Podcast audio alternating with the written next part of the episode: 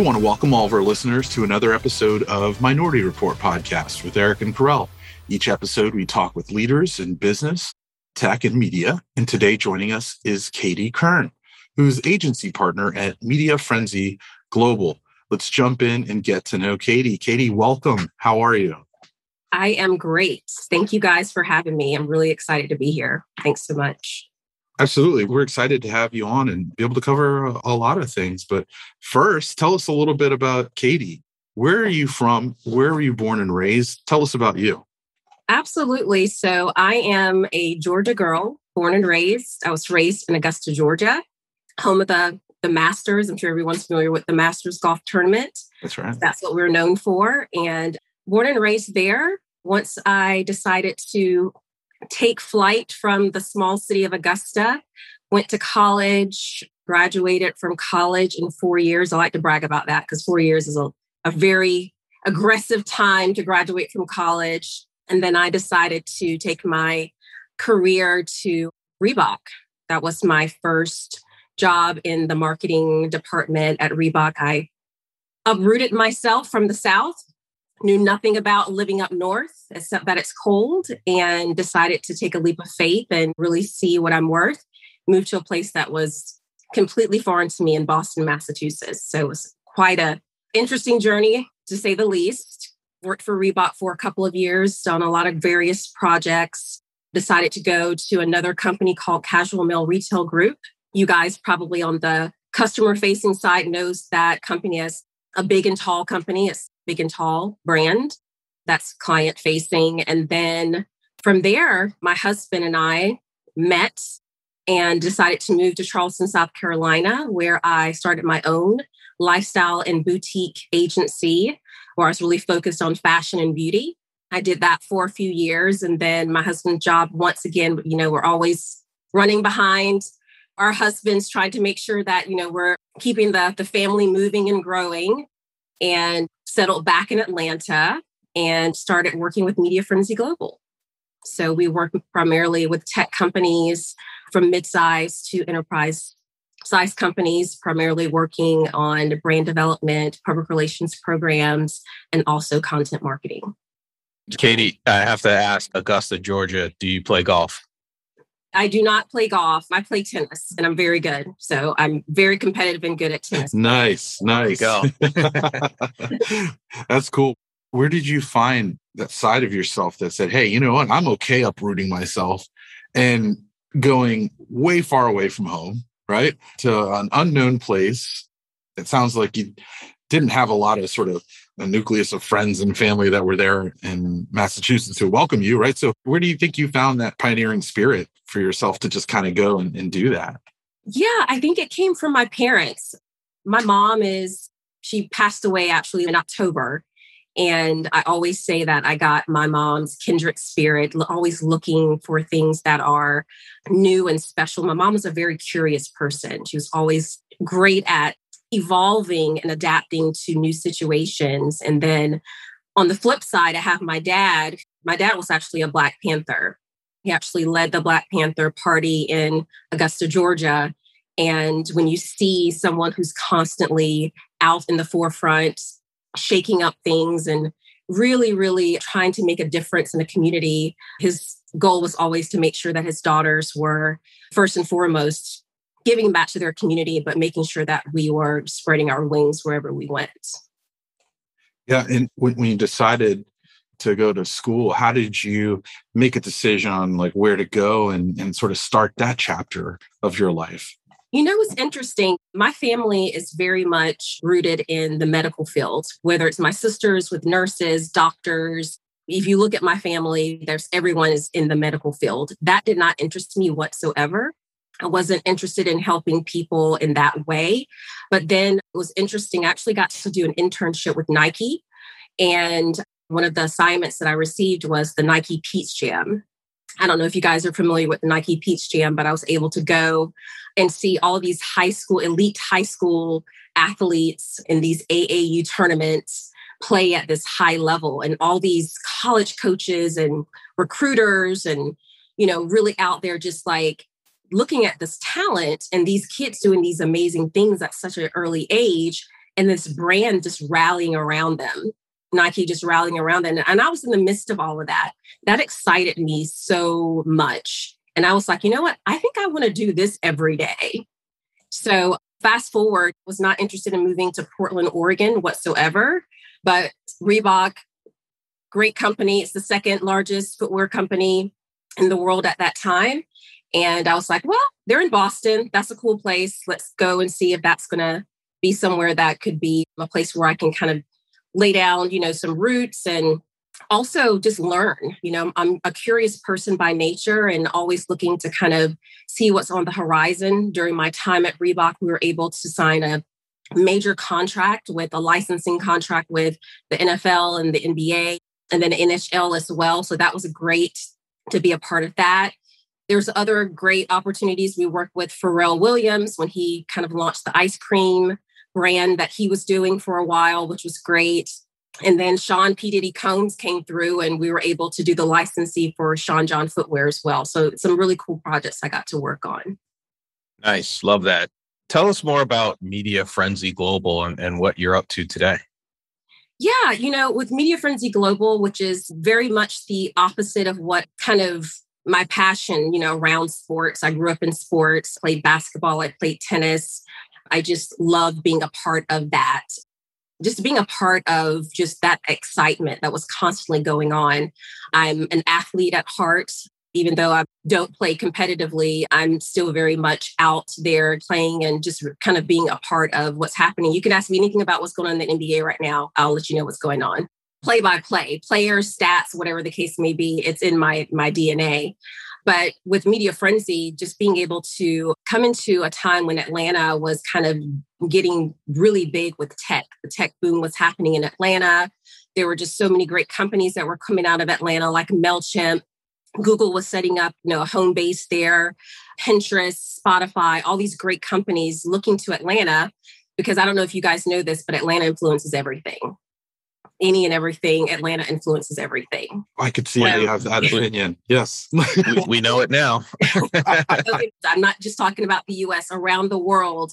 You can go to the continent of Africa, you can go to Europe, you can go to all these different places. They know who the Migos are, they know who Drake is. Drake actually got his start in Atlanta.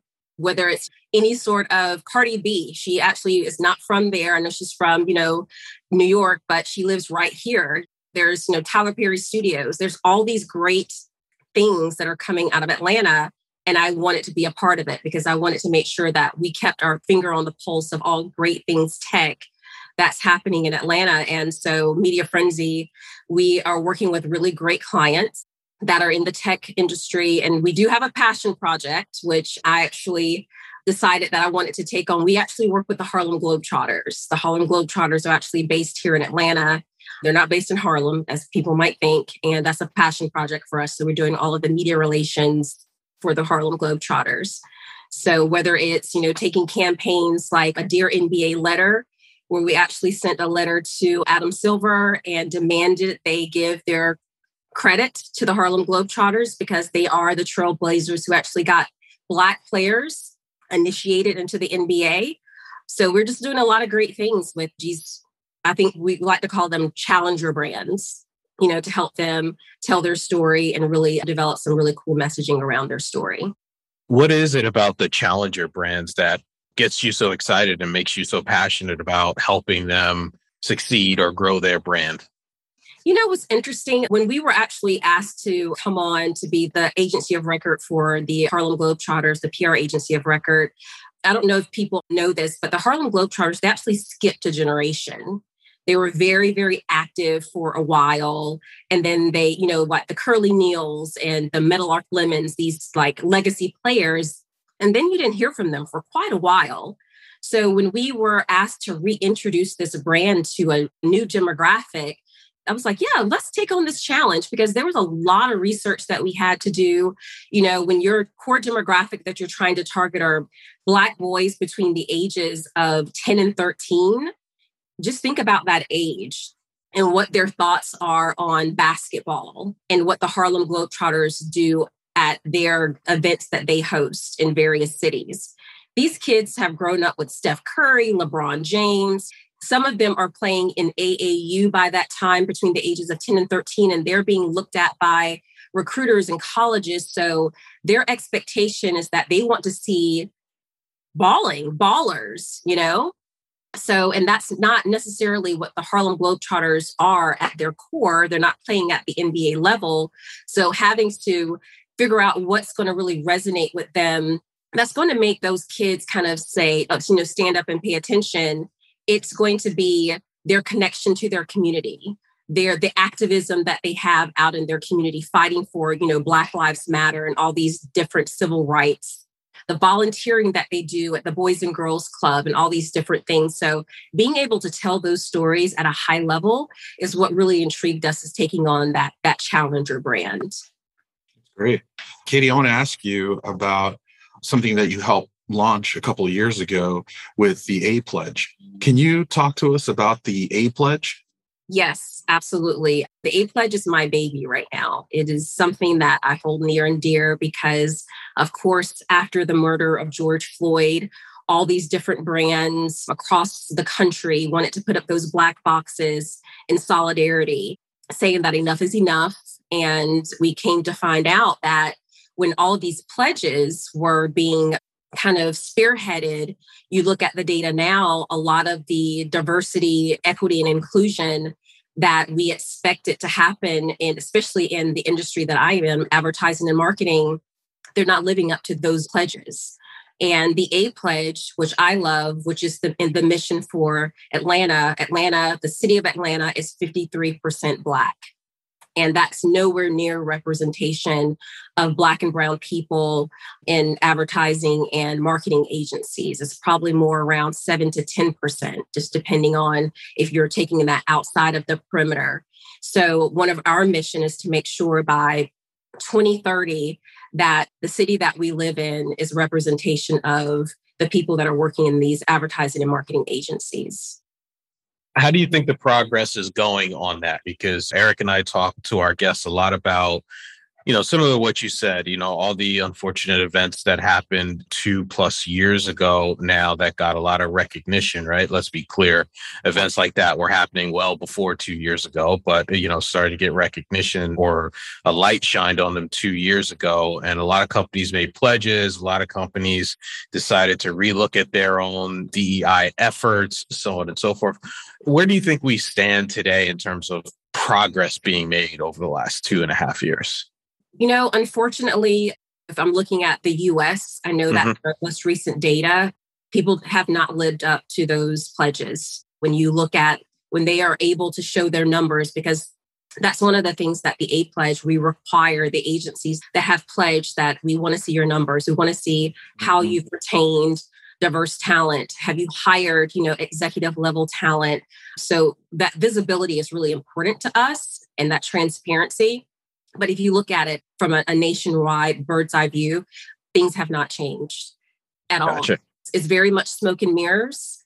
But most of the time, when people are, they're more reactive in anything, and that's when they make a mistake or when they get outed by their agency employees or even brands.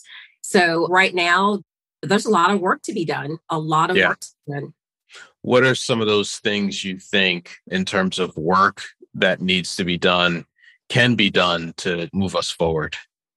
One of the things that really kind of frustrates me more than anything, sometimes I don't understand when companies say they can't move, they can't mm. do anything.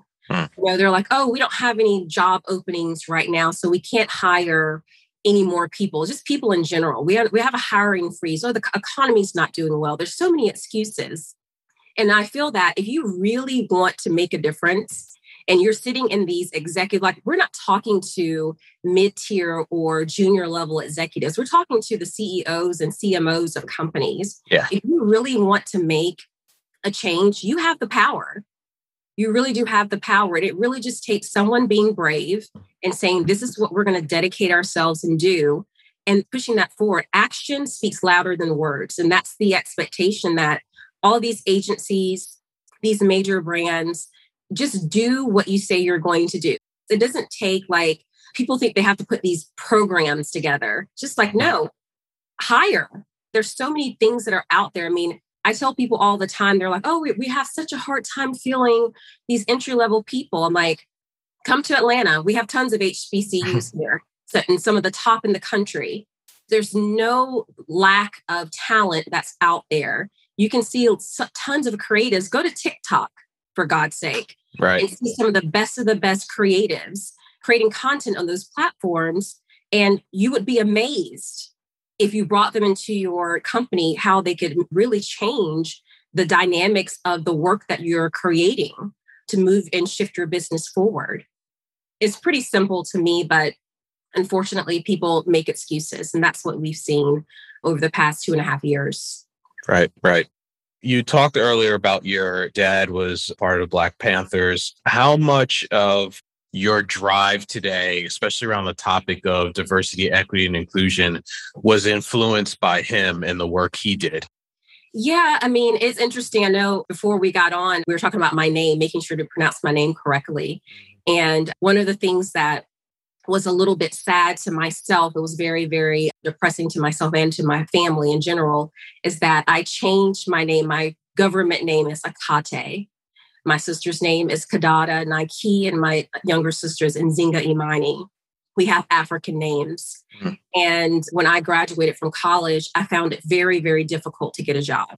Mm. I submit my resume. I was not getting any callbacks. And it wasn't because of the lack of experience or I didn't do well in school. I mean, my resume was pretty stacked, but I did not get any callbacks. I changed that Katie at that time, my last name was Nelson. Immediately, I got an influx of interest. Mm, that's wow. It's a very, very uh, sad story because that's something that my dad made sure that we were very proud of our names. And I had to go and do something pretty drastic in order to make sure that I made my way in this American society. So taking that from my dad, that's something that I did have to to do that I wasn't very proud of. But one of the things that I did take from my dad as we were growing up is my dad was fearless. And mm. one of the things that I have done in my life is I've trailblazed through things. You can tell me no a million times. I don't care. You got to accept those types, that type of rejection. I have built thick skin. You can say a lot of things to me and it's not going to break me down seen it, heard it before, probably things that were worse that were said to people out there, but that was something that my dad really prepared me for. It's interesting. My dad is always like, he was like, You're unbreakable. That is something that he built and instilled in me. Any thought of ever changing your name back? The interesting thing is that everyone else outside of work called me Akate. So it's not like it's forgotten or uh, okay. it's just more in the business. Like even in school, I was Akate. It wasn't like my even my childhood friends and schoolmates. It's Akate. Katie came into play for work. That's great. Somebody who really knows you, really knows you and your yes. name. Right? Isn't that great? Yes, and you do. And, and it's so funny. You. I'll go out and they'll say Akate. I'm like, it must be someone from school, you know, because it's not what I use in my everyday life. So yes. Yeah thank you for sharing that with us. And I think often about previous guests that we've had where they shared experiences about how, in just a name, not even meeting someone, not even taking five minutes to get to know someone, that through someone's name, that can be an immediate shutout. That can be an immediate just stop.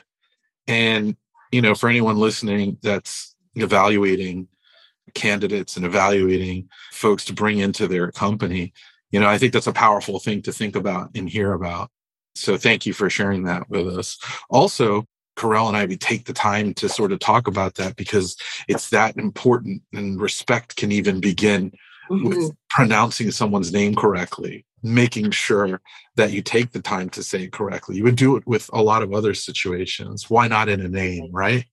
And so that's fascinating. I want to ask you about something that I know you're really proud of, and that's being a mentor. And you're a mentor along with other esteemed women. Can you talk about some of your mentorship work and what it kind of means to you today? Absolutely. I just actually wrapped up a great mentorship program with Live Nation. I was matched with this incredible young woman. Her name is Jadea. She goes to Savannah State University and she's majoring in marketing. She's actually getting her master's.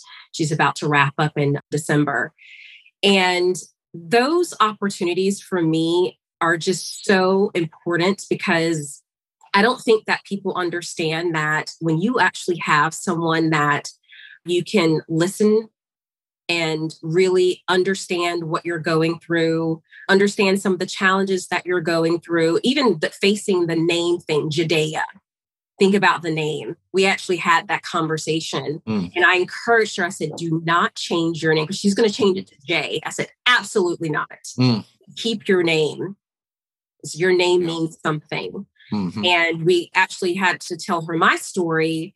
And if I could go back and do it again, I would completely keep my name but just being able to have an opportunity to guide a young person through their journey and get them prepared for what's to come that is the most rewarding thing that i do every single day Media Frenzy, I love the A Pledge, but my time with Judea and being able to guide her through this journey before she embarks on going into her professional career and, and really prepare her for what's to come. You know, I don't sugarcoat anything with her. We're very, very transparent. Her dad actually even called me at the end of the internship and said, Thank you so much.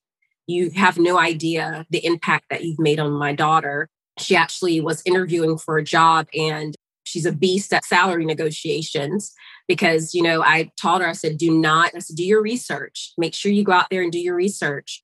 You're getting your masters. That's a leg up on other candidates that are out there. You're you put in the work you put in the time. So don't ever underestimate yourself. So these types of engagements are so important. And i feel like i've gotten so much from these mentorship opportunities more than I feel like I've given. These kids are curious and they're hungry. They're living in a time that's so just kind of unknown. Just imagine being in COVID and going to school online for two years straight and not knowing what the job market is going to look like going into marketing and knowing that you know there's very few black and brown people that get the opportunity to work in agencies or for these major brands those jobs they're just not knocking down your door. You really have to be aggressive and know someone, have resources. And that's what I offer to her and any of the individuals that I mentor. You have my resources, you have my ear. I'm an advocate for them. And these are lifelong friendships that I've been able to establish. That's awesome. That's great.